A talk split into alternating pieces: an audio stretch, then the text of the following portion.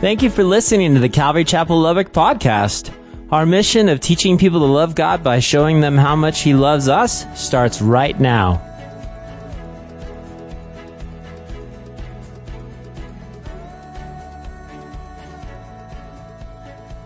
Church, remember where we left off, okay?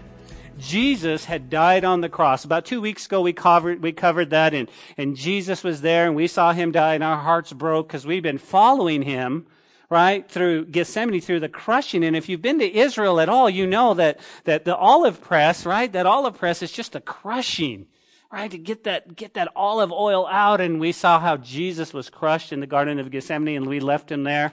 And Jesus had died. He said, it is finished. They took his body down and they actually, remember where they laid him? They laid him in a garden tomb, not too far from where he was crucified right? And they laid him, it wasn't his tomb. It was actually a fellow by the name of Joseph of Arimathea. This guy was a rich guy. He had a tomb there. He probably was thinking, you know what, uh, you know, I've, I've got me, my wife, maybe a, maybe a child, and I want to make sure that we're taken care of. You know, we're getting up in age, and I want to make sure that we have our burial plot. Nothing wrong with that. But that's what he did, right? And so that's kind of what happened. But I was thinking about the garden tomb, and I was thinking about Joseph. And I was thinking, you know how us men are, right? We just make decisions sometimes without asking our wives.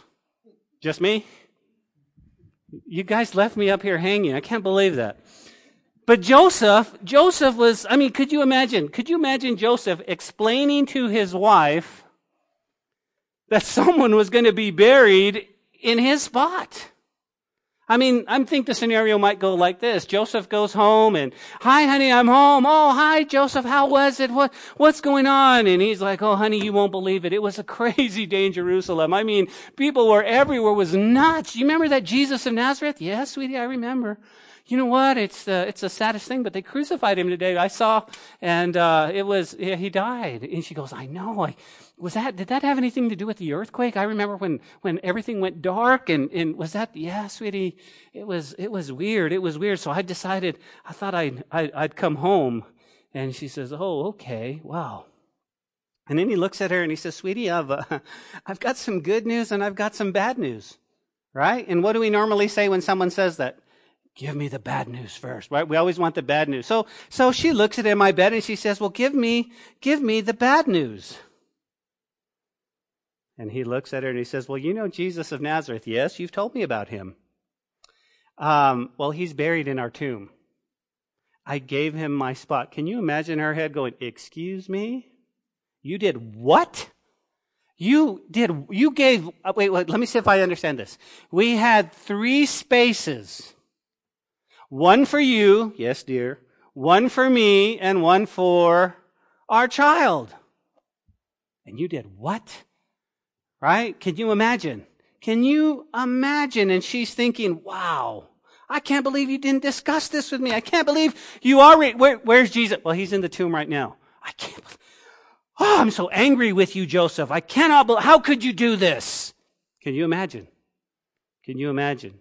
And then for a moment, she probably calms down, remembering something. You go, what? Probably she remembers and she turns to Joseph and she says, well, you said that you had good news. You gave me the bad news. I can't believe it. You, what is the good news? Right? To which Joseph looks at her, smiles, and says, well, don't worry, sweetie. Jesus only told me he would need it just for a few days. Isn't that exactly what happened? You see, the bad news was there's Jesus in the tomb, but the good news is he only going to borrow it for a little bit. He didn't need it for eternity. He's not there anymore. And that's exactly what happened. And, and I could imagine the story and some of you are going, that's not how the story goes. And, uh, and I get it. But, but nonetheless, I mean, it could be. It could be. And Jesus needed the tomb just for a few days. And you even remember the story. John's gospel goes even a little bit deeper. And it was Mary, right? Mary comes to the tomb early in the morning. As she comes, she finds that the stone is rolled away. That blows her mind, right? Because this stone is huge. So how is she going to move the stone? It's rolled away. And all of a sudden she sort of freaks out and she's like, oh my gosh. And she runs back to Simon, Peter, and John and she tells them, listen, the Lord's not there and, and, and, and there's an empty tomb. And they're like, yeah, Mary, calm down. What, what have you, how early did you get up? Did you not have your double espresso caffeine, caffeine this morning? Calm down. And so they run to the tomb, right? And of course, John says, oh, by the way, I outran Peter because Peter was too busy eating his fish and chips. Ah. Tough crowd. And they realized that the tomb was empty. Now, note the story with me, guys. John chapter 20. I know I told you to turn to 21, but go back just a little bit to John chapter 20. Picking it up in verse 11, it says, But Mary stood outside the tomb weeping. And when she wept, she stooped down and looked in the tomb. And she saw two angels in white sitting, one at the head and the other at the feet, where the body of Jesus had lain. And they said to her, Woman, why are you weeping? And she said to them, Because if you've taken away my Lord, and, and I just I just don't know where they, they've laid him. And now, when she had said this, she was actually turning around and she saw Jesus standing there, but she didn't know it was Jesus. And Jesus asked her a couple of questions. He says, Woman, why are you weeping and whom are you seeking? And she, supposing him to be the gardener, said to him, Sir, if you've, if you've carried him away, tell me where you've laid him and I'll take him away. Which th- I think about that. Jesus was a grown man, dead weight. How was she going to just pull? I mean, that's just amazing that she had that much love for him. But yet she's weeping, and then Jesus looks at her, and he probably, I, I just, I just know Jesus smiled a lot, and he's like, Mary. And she's just like, Rabboni, which means to say teacher. And Jesus said, Don't cling to me, for I have not ascended to my Father. Go to my brethren and say to them, I'm ascending to my Father and your Father, to my God and your God. And Mary Magdalene came and told the disciples that she had seen the Lord and he had spoken these things to her. That's how the story goes. But can I stop right here and have your attention? There's two, um, basically, there's a couple of nuggets of truth here I want us to grasp. Okay, just a little bit of a nugget. You go, what's that? Well, okay, notice with me. Notice, okay, in the scenario, you, G, Mary comes in, she looks in the tomb, and she sees two angels one at the head and one at the foot. Okay. And you're going, well, what's, what's the big deal? Well, here's the truth we can grasp.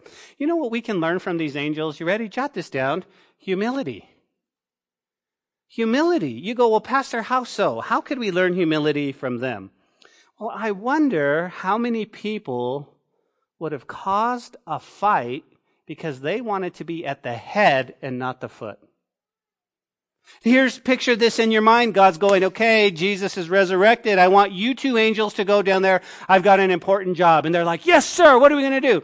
You're going to sit at the head and you're going to sit at the feet and you're going to announce that he's not there. And on the way down to earth, they're going, why do you get to sit at the head? I should get this. I'm an, I've been created longer than you. And, and they're fighting, right? And they're fighting all the way down because somebody wants to be seen. And we think that the foot position in the body of Christ is one that's not seen. And yet we can learn humility. You go, why? Because in serving the Lord, guys, in serving the Lord, when it comes to serving God, there is no position. There's no position. We do it as a labor of love. For those of you who came out last week and said, Pastor, I'm going to serve, and you were there early in the morning and you're getting chairs and you're doing, it's a labor of love. It wasn't about, Pastor, I, I know you're a good preacher and all, but uh, I think I should bring the message.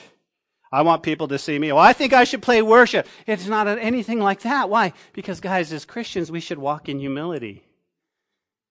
We should be honored to be able to sit at the feet wherever God tells us. Oh, Lord, you at the how awesome is that? Sweetie, guess what? God called me to sit at the feet where Jesus used to lay. Awesome. Awesome. That's a good nugget, is it not? We're supposed to walk. It's, we don't want to be seen. We want Him to be seen. That's the first nugget of truth. That's the first nugget. The second, notice, Jesus asks Mary two important questions.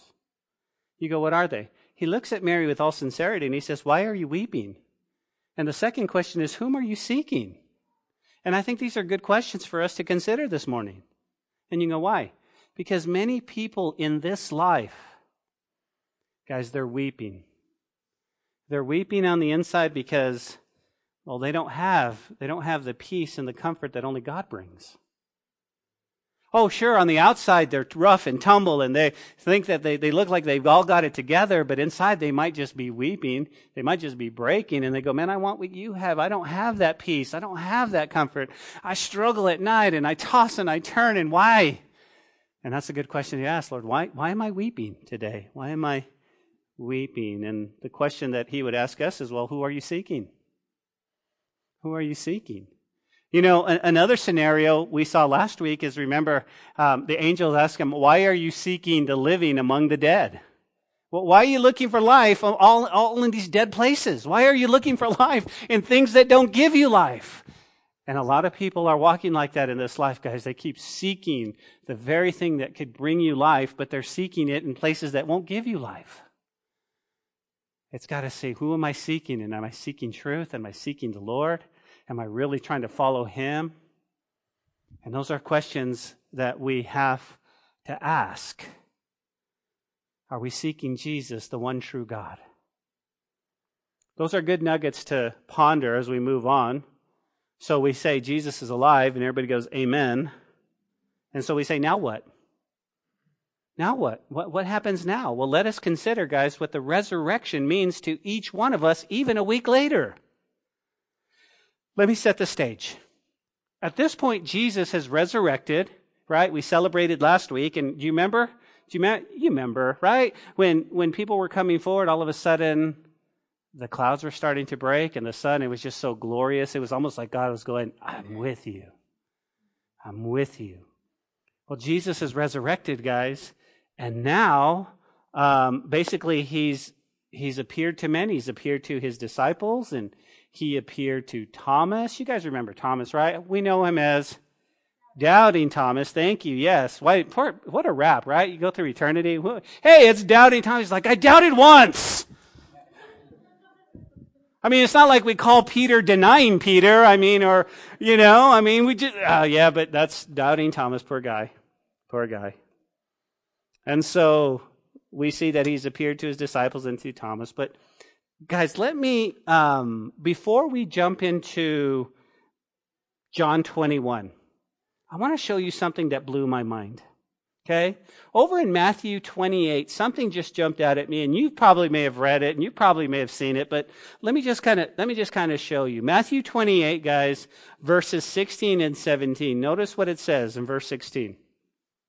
Then the eleven disciples went away into Galilee, to the mountain which Jesus had appointed for them. How many, how many, how many disciples went to Galilee?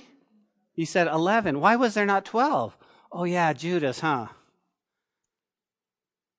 Do you, do you guys realize when you think about Judas, Judas betrayed the Lord, but I bet you that, Ju- that Jesus would have just offered full on forgiveness. It should have been the 12. And instead of Judas running to Jesus with forgiveness and repentance and brokenness, he went out and he hung himself. And before we move on, guys, I think that's an important that's an important topic to just kind of meditate on. Because so many people feel like that life is just there's no hope as hopeless. And so they run off and they do they do desperate things. And and you and I who have the hope of Christ we we know that there's always hope. And I would say this to to Judas I would employ that I would say Judas listen as long as you're breathing there's hope. Please don't do this. Nonetheless guys 11 of them ended up on the way to Galilee and and to the mountain which Jesus appointed them and notice verse 17 and when they saw Jesus they worshiped. It said, but notice this part, but some doubted. You guys see that? That's what blew my mind. Because you got to remember, as we follow Jesus when he was in the Garden of Gethsemane being crushed for the weight of our sins upon a, on, you know, all the way up to the, to, to the beating and the scourging, to being hung and nailed on the cross. Then that final crushing. Before that, Jesus tells his disciples, hey guys, in three days, uh, I'm going to be alive again and meet me in Galilee, and I think we'll have breakfast. It'll be so good. But I want you to notice what blew my mind. You go, what's that? Well, the first people came to him and they worshiped him. They saw, it's Jesus. I think it's, I think it's Jesus. Is it Jesus? And they, and the Bible says that they worshiped him. They just worshiped him. Everything that he had said came back into their mind. He said, you know, he mentioned he was going to be alive in three days. That must be him. And so they, they just worshiped him. They worshiped him. If you're thinking, well, Jesus is alive, now what? May I employ to you worship him? He's alive and he deserves our worship. That's what they did. Jesus walks in Galilee and they're just like, worship, oh Lord. Lord, there's, it's you, it's worship. It's worship. Pastor Ben, how do we worship? Well, guys, there's a lot of ways we worship. I know a lot of us sing in our cars. We like to put the music on and we just sing. That's a great way to worship. Keep your eyes open though, okay? Some of you are going like this, bless the Lord, and you're driving, don't do that. There's a lot of ways we can worship the Lord. We can worship the Lord through music. We can worship the Lord through prayer. There's, there's, there's, we can worship the Lord as you, as you get together in fellowship. It's called koinonia. And you start talking about the Lord, and it's like, ah, and you worship the Lord. What do I do, Pastor? Worship the Lord. Worship the Lord. But Ben, what about the other group? Well, some of them doubted, didn't they? A, a better rendering is if, if you look at translation, it's some had doubted, past tense, had doubted. And, and here's what I want you to see. This is an honest reaction. This is an honest, why? Because can, can we be honest in church? We've all had doubts at time. Think of, think, think of what we're asked to believe, right? Hey, guess what? Here's what we're asking to believe. There was a young girl named Mary, and she was a virgin, and she conceived by the Holy Spirit and gave birth to God in the flesh. Y'all with me? We're like, you want us? I mean, that's a lot to believe. Think, oh, okay, don't even think about that. Think about Genesis 1 1, where he says, In the beginning, God created the heavens and the earth. That's a lot to believe. Why? Well, who created God? I don't know. Are you serious? You just want me to believe? And so in our lives, in our journeys, in our walks, guys, there are times that we doubt times. We're like, I just don't know if I get this. I, I, I sort of doubt. We're like Thomas. We're not labeled, but we're like Thomas, all right? And we're honest. We go, there are some things in my walk that I had trouble. I really doubted at times. Can I say this to you?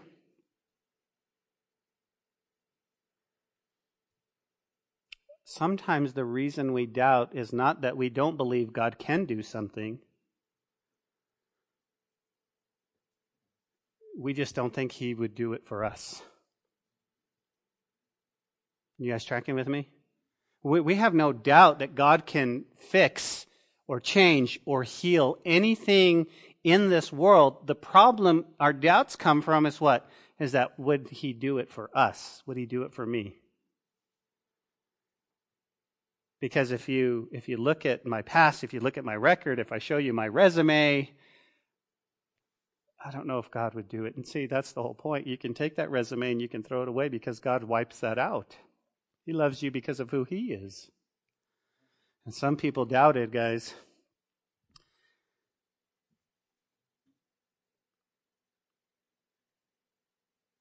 And it's honest. We tend to judge people who are doubters. Well, how can you doubt? You just got to walk by faith, sister. Got to walk by faith, brother. Come on. We, we sort of we sort of judge that when more importantly we go, that's an honest assessment. Praise the Lord, man. Last week we talked about skeptics. There's a lot of skeptics. Well, I don't know. Uh, tell me how, how this thing works. Here's what we're looking for, right? You want to diminish doubts and, and, and skeptics? Guys, live like you live what you believe. Just live. People will see, wow, you really believe that, huh? Something's changed. I'm pretty sure every one of us in this room 10 years ago were completely different. 20 years, whenever you gave your life to the Lord, we're completely different. How does that happen? Pastor, I changed my life. You didn't change your life. I've tried so hard all my life. I want to be a better person.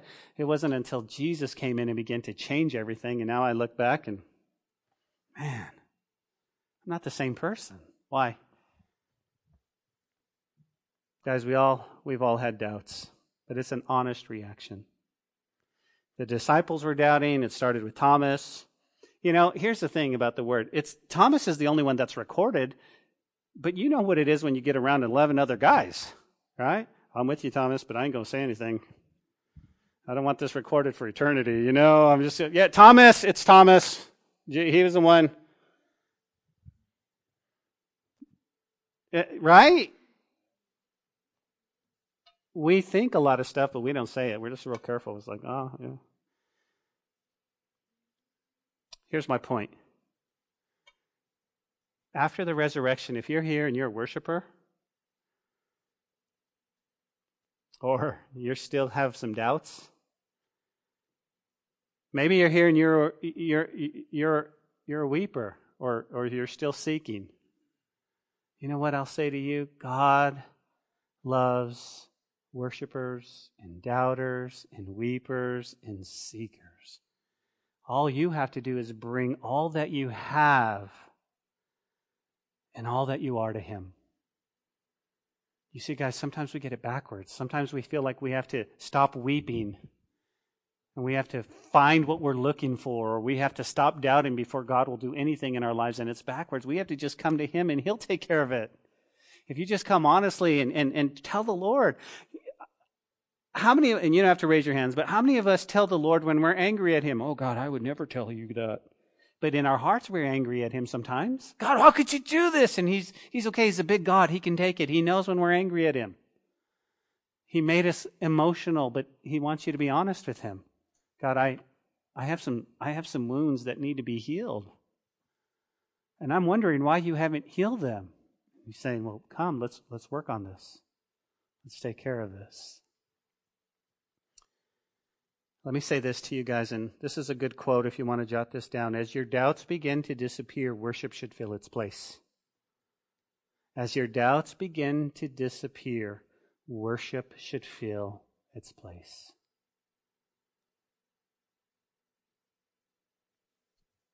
Now, back in our study, John chapter 21, picking it up in verse 1, it says, After these things, Jesus showed himself to the disciples at the Sea of Tiberias, which is the Sea of Galilee. And on his way, he showed himself to Simon Peter, Thomas called the twin, Nathanael, Cana of Galilee, the sons of Zebedee, and two others of his disciples were together. And Simon Peter said to them, I'm going fishing. Can you believe that? Can you believe Peter? Why? Peter was called to be a fisher of men, not a fisherman anymore. Hey, Peter, you used to do, that was your career. Amen. You did a good job, but now you're going to go after men. Now you're going to be my disciple. Meet me in the resurrection. It's going to be good, Peter. Peter's looking around and goes, okay, well, I, Jesus appeared to me, but listen, I guess I'm going to go back to what I know. I'm going to go back to, well, maybe I'm just going to go fishing. Peter, you're called to be a fisher of men. I'm going fishing. I'm going fishing. And apparently Peter had some great influence, didn't he? Because it says the rest of the guys are like, well, I guess we'll go with you. They're looking around going, I don't know what we're going to do, so I guess we'll go with you. Peter's like the leader. He's going fishing. And guess what? He went fishing. They went out and immediately got into the boat. And guess what they caught that night?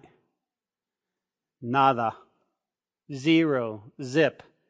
Now, this just blows my mind. Why? Because Peter's a professional fisherman. So are James and John. They know where the they know where the fish are. They have the right lures. They didn't really have the lures, but you know what I'm talking about. They knew where the fish were. And let's go fishing. And all night long, those little fishes just swam right by the net, saying, uh-uh, not today. So the morning comes. Jesus stood at the shore the disciples did not know that it was Jesus. And then Jesus, right, he calls out to them. He says, Children, have you any food? In our culture, guys, there are a lot of terms of endearment. You know what I'm talking about? In the Hispanic culture, we call people mija or mijo or hita. That's a term of endearment. In other cultures, it's like son. Son means like a term of endearment. There's just, that's what he's saying to them. He's like, hey, children, hey, he's not mad at them. May I remind you, the disciples scattered, just like he said, right? The soldiers came in the garden, they're like, right? It was Peter and John that were following. Peter was at a distance. He's like, yeah, I'm, with that guy, but he's going to go ahead and he's going to buy the tickets first and I'll just catch up with him later. That's what he's doing. He's following at a distance. But now all of a sudden he's going, he's like children. And I love that. Why? Because I, that, that's me. That's me. And he, and he calls me and he says, Hey, do you have any food? Right? Children. I love that. And they answered, guess what they answered? And it's almost like that pouty. No. Do you have any food? No. And he said to them, Hey, cast your net on the right side of the boat and you will find some. Now, this is crazy. This is radical. Why? They're professional fishermen. They know where the fish are. They know that when the sun comes up, that the fish go lower into the cool of the water. You know what I'm talking about? Jesus like, hey, you got any fish? No. Well, why don't you throw your net on the other side? And I'd be thinking, this guy doesn't know anything. throw the net on the other side.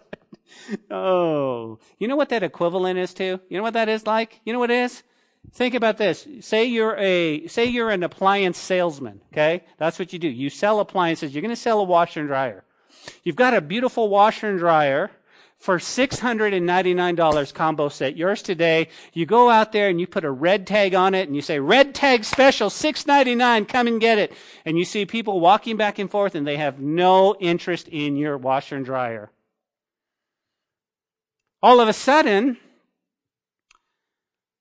Soph comes in. Soph says, hey, I've got an idea.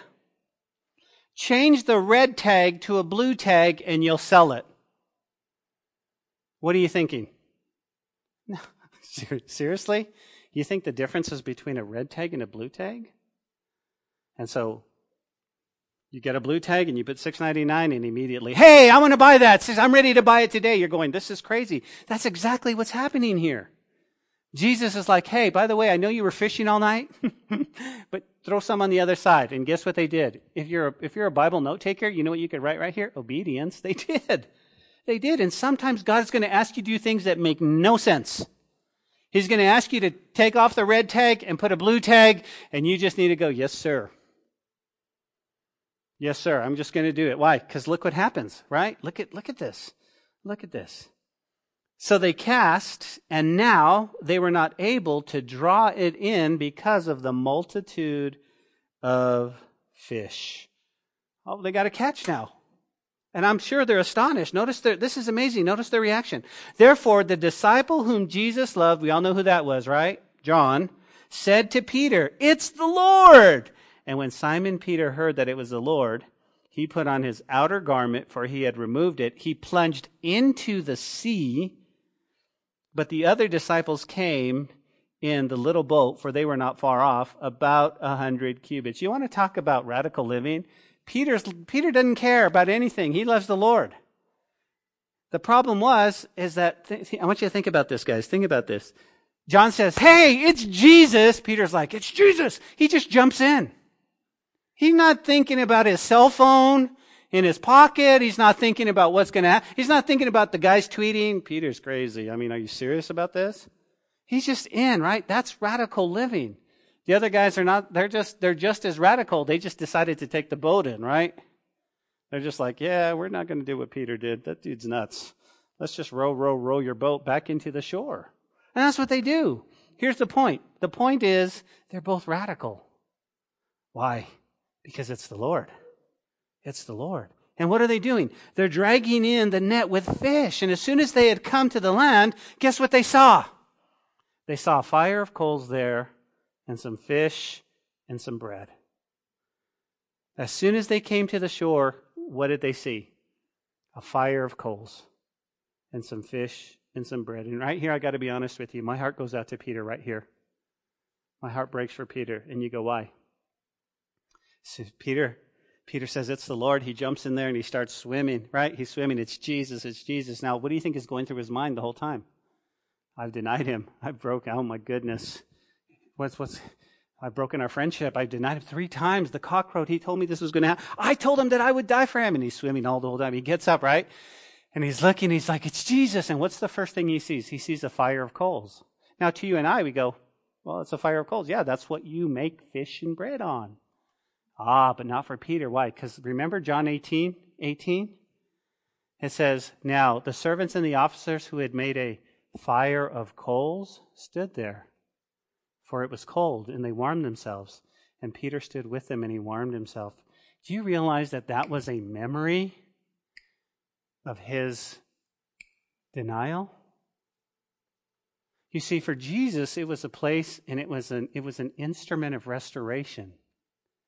For Peter, he's thinking, man, that's where I messed up. That's right. And everything's coming back in his mind, and he's thinking, Lord, I remember cursing.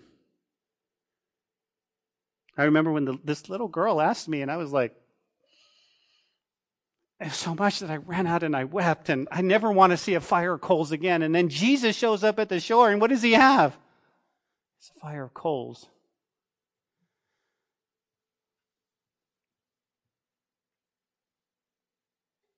Guys, think about your memories. You see, I think that's exactly what the enemy wants to do. There will be times in your life that he will bring a memory of an unrighteous time in your life, or a time where you weren't seeking God, or a time where you weren't following God, and it just reminds you of how you used to. Songs are real good at that, right?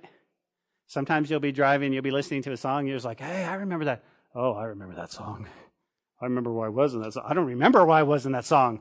I just remember the song. And, and the enemy wants to use that. But let me tell you this God wants to take those, those instruments, those memories, and he wants to use them for your restoration. You go, how so? Check it out. But God, right? And Jesus said to them, look at verse 10, bring me some of the fish that you caught, guys. And Peter he went up and he dragged, notice, he dragged a large fish, 153. And there were so many, and the net wasn't broken. And Jesus said, Come and eat breakfast. And yet none of the disciples dared ask him, Who are you? knowing that it was the Lord. And Jesus came and took the bread and he gave it to them, and likewise the fish. Now, this was the third time Jesus showed himself to his disciples that he was raised from the dead. Now, may I have your attention, please? Let me give you another scenario that, that's not biblical, okay? So Peter comes up. He's just swimming. He knows he's betrayed the Lord. Right? We know that Jesus is in, the, is in the business of restoration, but Peter gets up there and he goes, he sees the fire of coals, right? And he says, Hi, Jesus. And Jesus goes, Peter? Lord, I just want to say, don't say anything, Peter. You said enough last Friday whenever it was, three days, weeks, whatever it was. You, you said enough that Friday night. Peter, I saw you. You denied me three times. And wasn't it you, Peter, that just, right? And Peter would just, he would just be crushed. Because that's what the world does. And, and Christians, listen, that's what we do sometimes.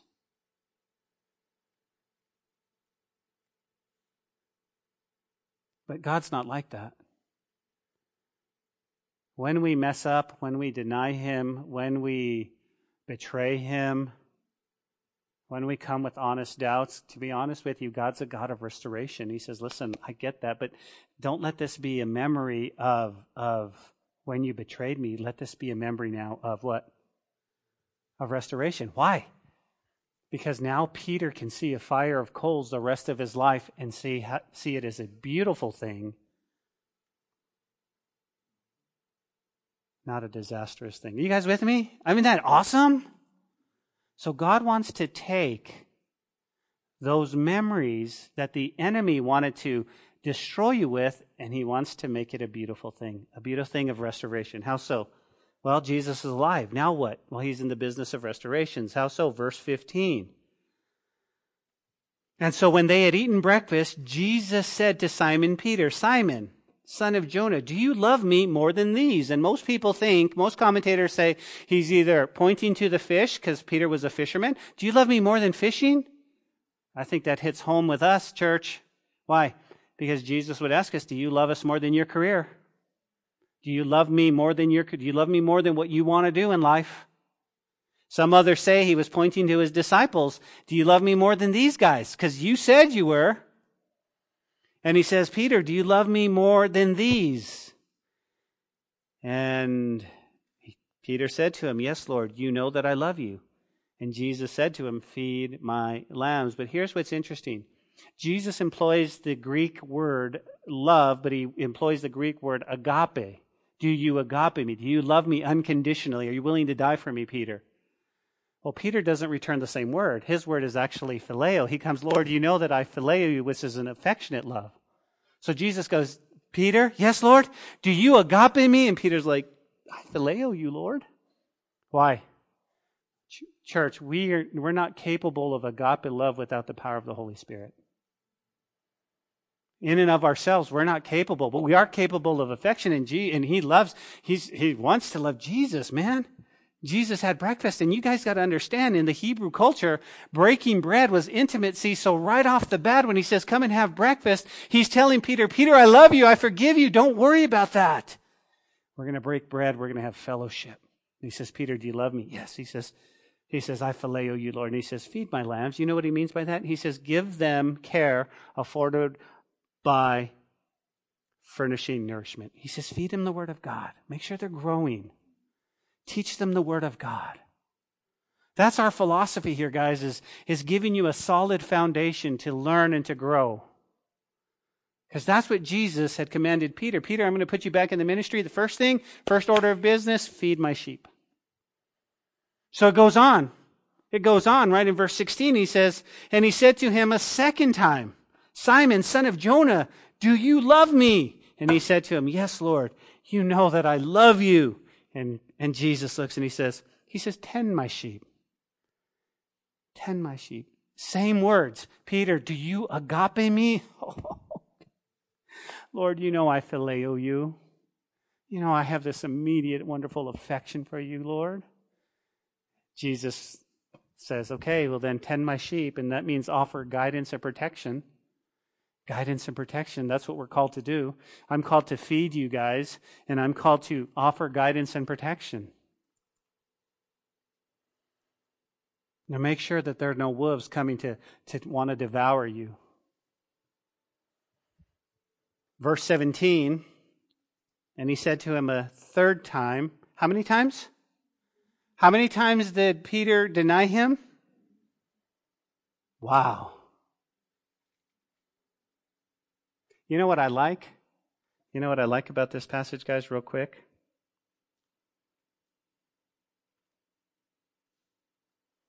There were 153 fish.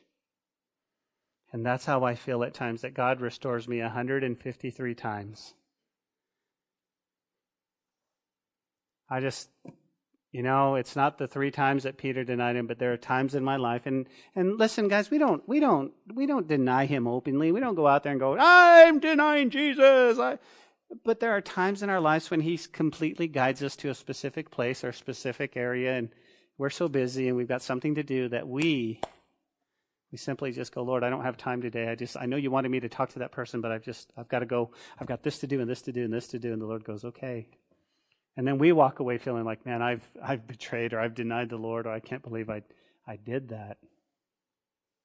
Some of us, if we're being honest, some of us we've we've denied the Lord in our marriage vows. We stood before the Lord and we and we, we said that we were going to honor and, and and love and cherish and nurture our wives and and the Lord's like, I took that seriously. And some of us feel like, man, I, I need to do that. I've denied the Lord in those areas, and I need to step back and do this. 153 times, you know, I feel like God, He's going to come back and restore. Peter's 3. Peter's 3. For the sake of time, I don't have to get into that, but let's go back to verse 17. And he said to him a third time, Simon, son of Jonah, do you love me? Peter was grieved because he said to him a third time, I think Peter should have been happy, don't you? Peter's like, oh, how many times? I'd have been like, keep coming, Lord. Keep coming. And he said to him, Lord, you know all things. You know that I love you. And Jesus said to him, Feed my sheep. You know the word that God uses here? You know the word that Jesus uses here is not agape? It's phileo. The last restoration, he looks at Peter and he says, Peter, do you phileo me? I know you're not capable yet, but you will be. You will be. You know what happened?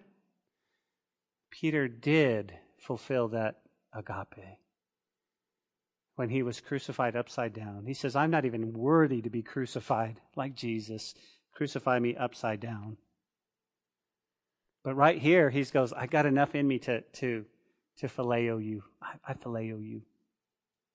And Jesus smiles and he looks at him and he says, Okay, then, feed my sheep, which means to shepherd and help them grow. To shepherd and help them grow. Peter, you're being restored into the ministry. Peter, don't worry about this. Don't worry about this. Mankind, we're sinners. We're going to blow it. We're going to make mistakes. We're going to we're going to just oh, how many times in my life some of you go, man, it's 153. Some of us, it's 153 times a day, and we need God's forgiveness.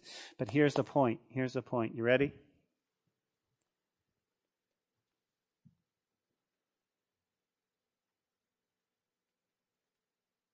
That's what God's into. He's into restoring us back to where we were. And some of us take a little journey off the path, and you can hear the Spirit saying, Come on back. Come on back. It's okay. Come on back. Come on back. You see, the resurrection to us means this, guys, really simple. It means that God wants to restore you, wants to keep you. Okay, let's close with this. Miranda and Ellen are going to come back up, but let's close with this. Maybe today, maybe today in the quietness of your heart, you're weeping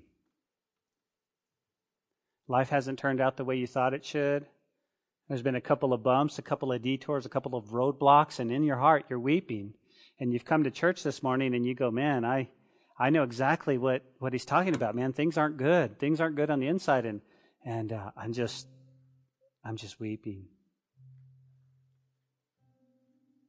See, maybe you're here today and you're, uh, you're still seeking.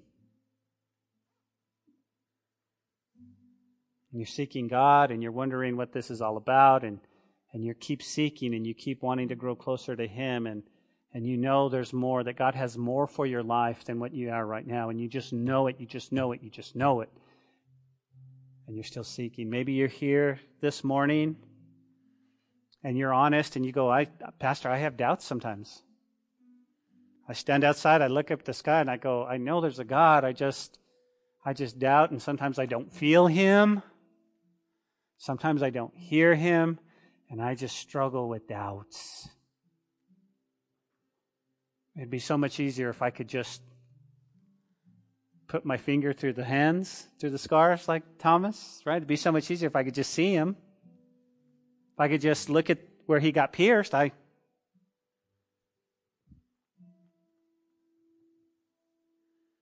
Or maybe you're just here this morning, church, after a long week, and you know you gave your life to Jesus, but there are times that you've blown it, and I'm here to tell you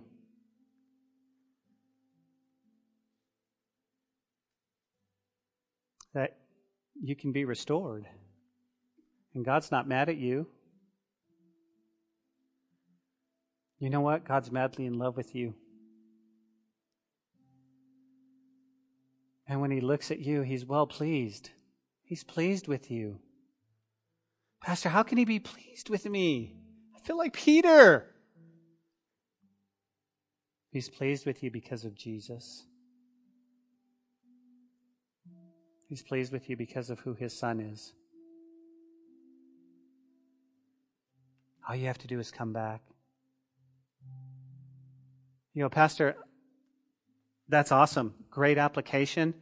Uh, I'm not doubting today and I'm not seeking. I know who he is and and I'm a worshiper, and uh, I, things are good, Pastor. Things are good. So, what is the hope? What is the hope of the resurrection? Well, do you realize that a few days later, Jesus is going to stand and he's going to be ascended into heaven. And the guys are going to be looking here, like looking up in the sky, like, how did that happen? And the angels are going to tell him what? Why are you guys standing up looking? The same Jesus that went up is going to come back. And he's going to He's going to have a place for you. And that's what salvation is all about. And that's what the resurrection is all about. It's the hope of knowing, guys, that one day, one day, and I hope real soon, we're going to hear this trumpet go, and and we're just we're just going to be with him, and we're just this is going to be incredible. But if that doesn't happen soon, then some of us, some of us are going to take our final breath here on earth. It's called death. But see, death to the believer is not the end. It's just the beginning. And that's the hope we have in the resurrection. Paul says if Jesus didn't resurrect, we're all a bunch of fools. And we should be out playing golf and enjoying this beautiful Sunday. But Jesus did resurrect. And that's why we're here and we're worshiping Him. So if you're here today, let this next song that they sing minister to you. Listen to the words and make it personal. Amen. Father, we thank you for your word today and the truth in your word. We thank you for this amazing series, Lord. And we look forward, God, to what you have for every single one of us. In Jesus' name we pray. Amen.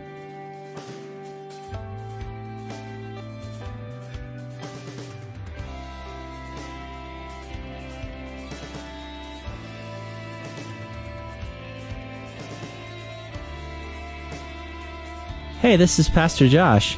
I hope this message has encouraged you in your walk with Jesus. If it has, we would love to hear your story of how it has impacted you, or especially if you responded to the invitation to receive Jesus into your heart as your Lord and Savior.